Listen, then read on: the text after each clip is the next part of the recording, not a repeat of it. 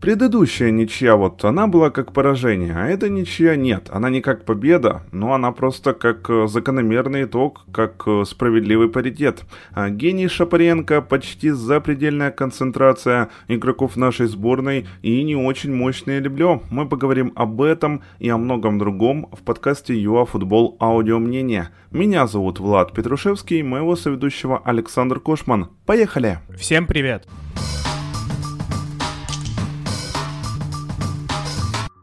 Уже второй выпуск подряд начинаем с Петракова, ведь каждый матч, каждый даже день он дает больше и больше поводов говорить о себе.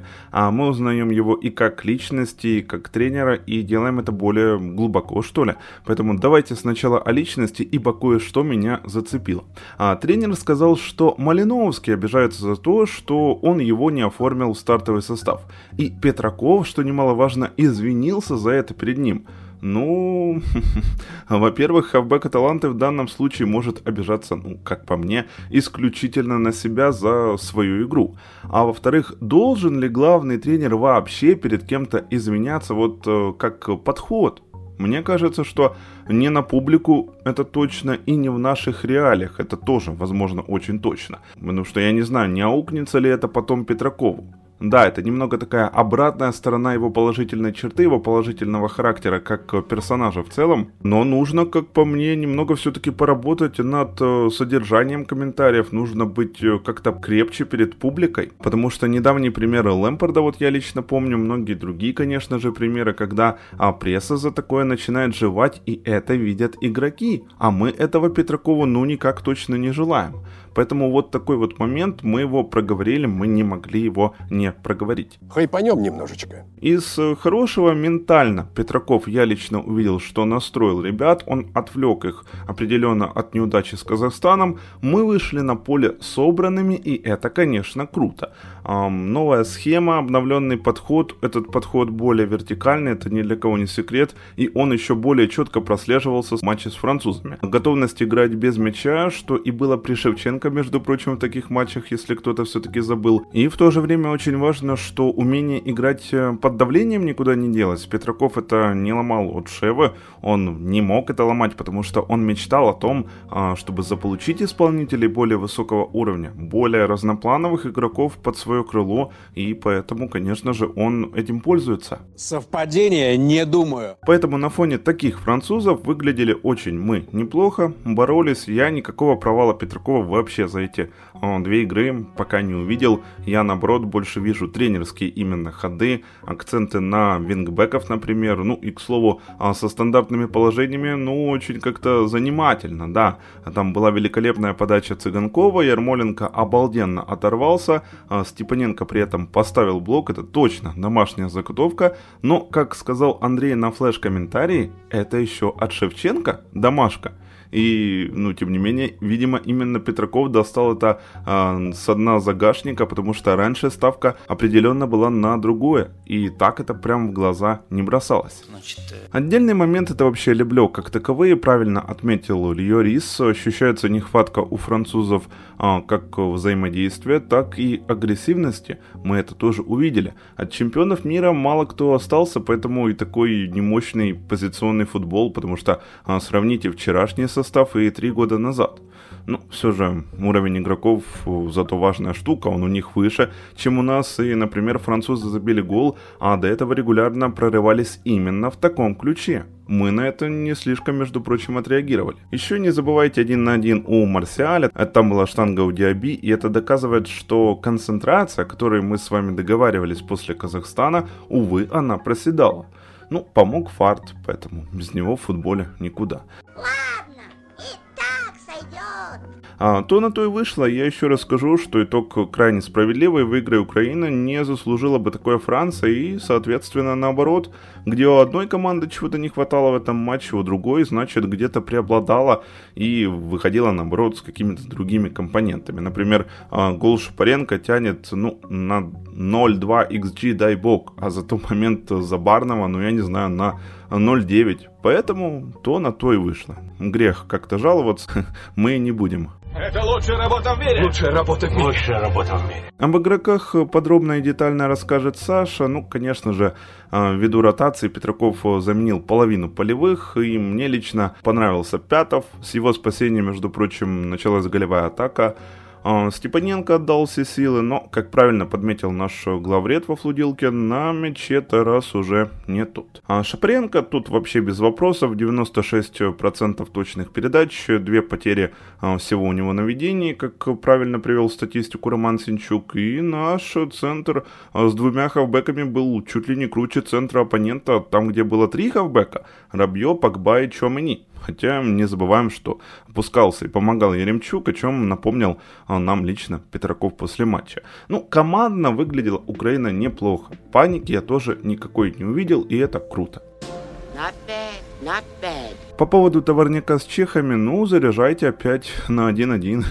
Ладно, давайте серьезно. Очевидно, что календарь лег так, что у нас а, будет возможность для эксперимента. Я не думаю, что когда уезжают Пятов, Матвиенко, Степаненко, Цыганков из лагеря сборной, а, другие хорошие игроки клубов УПЛ, а приезжает при этом Конопля, а, Кочергин и Булец, что кто-то будет серьезно оценивать результат спарринга. Серьезно, да?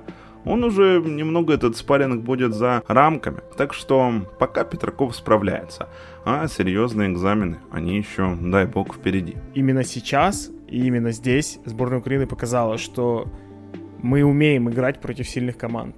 Да, это была не оптимальная сборная Франции, естественно, это тут не были самые-самые лучшие футболисты, которые могут выйти на поле. Бросалось в глаза отсутствие Павара, отсутствие Канте, отсутствие того же Бензема в самом начале матча. То есть э, такие вот единицы, да, вот, которые очень точечно, но не усиляют эту сборную. И тех ошибок, которые допускала сборная Франции, и то, что не забивала сборная Франции, скорее всего, при оптимальном составе просто не произошло. Хотя, опять же, первый матч мы играли в оптимальных составах, тоже матч закончился 1-1. Опять же, здесь больше влиял матч прошлый, матч, который был три дня назад потому что после Казахстана казалось, что наша сборная вообще ничего не способна продемонстрировать, показать. Сборная может, сборная хочет и сборная показывает. Что мы увидели в этом матче? Были изменения в составе после поединка со сборной Казахстана. А, как я отмечал и Влад отмечал, что в прошлом поединке провалились, в принципе, два человека. Это Забарный и это Караваев.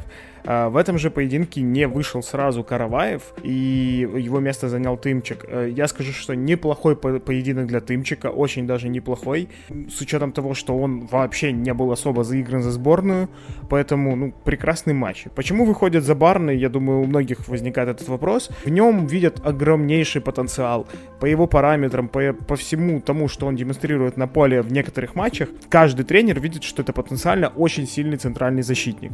Но ему не хватает еще, ну, собранности, не хватает правильного занятия позиции, не хватает мышления. Да, ему много чего этого не хватает, но они пытаются это развить. То есть, что делал и Шевченко, что делает сейчас и Петраков, пытаются развить, потому что если Забарный будет играть так, как от него хотят, то это надежный центральный защитник на долгие годы. Поэтому его менять не имеет никакого смысла, поэтому он и вышел, в принципе, в основе. Ну и вторая причина, у нас банально нет особо много центральных защитников. Именно хороших, больших центральных защитников, которые могут сыграть. А, в тройке даже Забарный не супер вариант, вариантов-то нет. А, вышел Степаненко с первых минут, и меня это реально порадовало, хотя Степаненко все-таки вот в прошлом матче на замену, когда вышел, мне вообще не понравился, а вот в этом матче неплохо, достаточно хорошо, я бы так сказал, то есть это не тот Степаненко, который был ранее, но это уже не такой Степаненко плохой, который был последние полгода-год. Между ними есть такая небольшая разница. А, плюс на левый фланг вышел Цыганков, и это супер, естественно. У Цыганкова не будет другой позиции, пока Ермоленко есть в сборной, или у Ермоленко не будет какой-то травмы, Цыганков будет играть только слева. Это хорошо, почему нет? Цыганков, в принципе, показал, что он реально способен играть и на той позиции, играть неплохо. Ермоленко уже не так мало лет, чтобы занять эту позицию прям на долгие годы. Возможно, чемпионат мира это вообще последний его турнир. Никто не знает. Поэтому для Цыганкова важно получать практику в сборной, важно важно забивать, важно показывать свой уровень. Ну, естественно, важно перейти в более сильный чемпионат. Это уже как следствие такое. В центре поля также вышел Шапаренко. После того, как Буяльский отыграл, ну, так себе в прошлом матче, то вот Шапаренко просто супер. Вот честно. Как бы наши журналисты и вообще многие болельщики не молились на центр поля э, в виде Зинченко и Малиновского, вот Шапаренко это тот игрок, который способен дать креатива больше, чем они. Да, он не, не пробьет так, как Малиновский, но поверьте, он может разрезать поле, во-первых, лучше и увидеть поле лучше, чем Зинченко. Как бы это страшно не звучало. По крайней мере, мое личное мнение, потому что из матча в матч, когда выходит Шапаренко, он играет лучше в созидании, чем Зинченко. Плюс на оборону он тоже отрабатывает и возвращается всегда, всегда находится на тех позициях, где ему надо. То есть он не теряется. Вот сейчас он набирается все больше и больше опыта, опыта, больше уверенности. Поэтому я думаю, что именно он и должен играть в сборной. Почему нет? Именно в основе. То, как он играет за Динамо, вот он полностью заслуживает того, чтобы быть в сборной и быть в основе. Самое важное. Миколенко наконец-таки отыграл более-менее нормальный сносный матч. Хотя, опять же, к нему у меня есть одна претензия, я по ней скажу чуть позже. А, сначала разберем гол, который мы забили. А, но перед этим вернемся буквально две минуты назад, когда нам чуть не забили. То есть очень красиво и очень хорошо Гризман отыгрался с Погба, и Погба разрезал просто нашу защиту как э, нож масла. Ну вот прям реально очень легко было. И это при том, что у нас три центральных защитника. И Марсиаль вышел один на один. Тут нужно сказать спасибо Пятову. Мне кажется, что ни один голкипер, кроме пятого, бы не среагировал на этот мяч и не успел бы сложить ноги. Он и так не идеально их сложил, но вот Пятов с его реакцией, с тем э, опытом, который у него есть, он вот сыграл так, как надо. То есть все сделал правильно. Сблизился и закрыл расстояние между ног, чтобы туда не попал мяч. Все сделал все правильно, мяч отскочил в поле, то есть и он забрал его в руки уже дальше. Затем сразу идет атака наша. Идет атака неплохая, то есть идет скидка на Еремчука, Еремчук бежит по флангу, Еремчук очень хорошо отыгрывает Кимпембе на самом-то деле, потому что Кимпембе вообще потерялся и не успел ни за кем простреливает в центр. Зума не совсем правильно играет, хотя тут э, стоит отметить, что Зума был не один, и ему было достаточно тяжело сориентироваться, куда мяч вообще выбивать, поэтому он сыграл как мог, он оставил ногу, э, мяч отскакивает в центр, и Шапаренко просто, ну, блистательно пробивает, потому что мяч на самом-то деле даже не катился сильно легко. То есть это не был какой-то просто накатик для удара. Нет, вот если вы посмотрите, мяч скакал, а Шапаренко просто прекрасно пробил, притом пробил щекой, насколько я увидел, и попал в девятину. Я думаю, это никто бы не потянул. И вообще мяч был просто на запредельной скорости. Ну и плюс точность удара. Вроде еще после этого гола казалось, что как раз-таки сборная Франции должна посыпаться, потому что мяч мы забили как раз-таки перед перерывом. Все так идет, что вроде бы как все неплохо для нас, и можно наконец-таки взять три очка. Ну, да, условно, понятное дело, сборная Франции, но вот казалось, что можно. И начинается второй тайм, мы пропускаем. У меня претензии тут, во-первых, две сразу.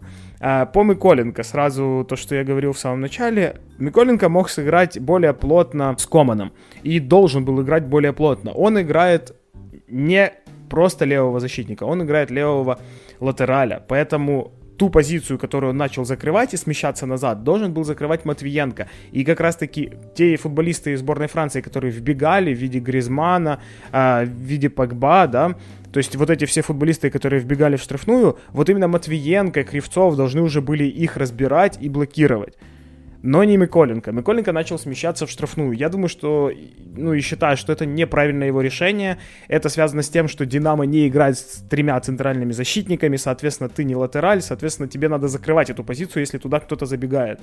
Э, вот и все. То есть ошибки, которые, в принципе, были в прошлом матче, а, о чем мы говорили, что если левый или правый центральный защитник играет латерали, это не значит, что он сыграет там реально хорошо. Потому что есть некоторые моменты, которые, ну, не читаются так быстро, и ты машинально можешь просто не сделать то, что от тебя даже потребует тренер, или то, что ты понимаешь. Или понять это слишком поздно. Вот и все.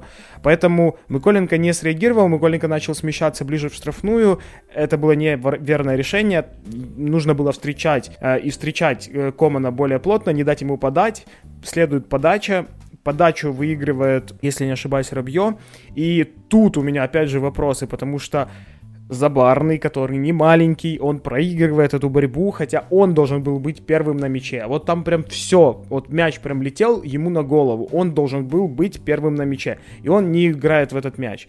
То есть, э, к чему я это все говорю? Да, он молодой, да, что-то прощается, но если он будет ошибаться так постоянно, вот постоянно будут какие-то такие мелкие ошибки, мелкие помарочки, то он сядет, ну, естественно. Кто-то другой получит э, вызов. Его первые матчи за сборную были намного лучше, чем сейчас. Сейчас вот эти ошибочки, мелкие помарочки постоянно. Как итог, сборная Украины добилась отличного результата со сборной Франции, да, то есть это не супер результат, супер результат это была бы победа, это отличный результат для нас, особенно после игры с Казахстаном. Сейчас, в принципе, все в наших руках, нам надо просто побеждать всех оставшихся соперников, выигрывать эти матчи. Я думаю, что Петраков сможет это сделать, наша сборная способна это сделать.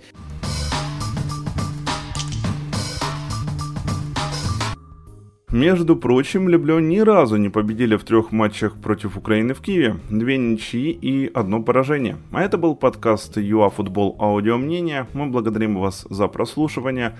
А, напоминаем про лайк, комментарий, подписку. Можно на YouTube, можно на Google подкастах, Кастбоксе. Может вам удобнее в Телеграме. Там канал Гигенпрессинг для этого существует.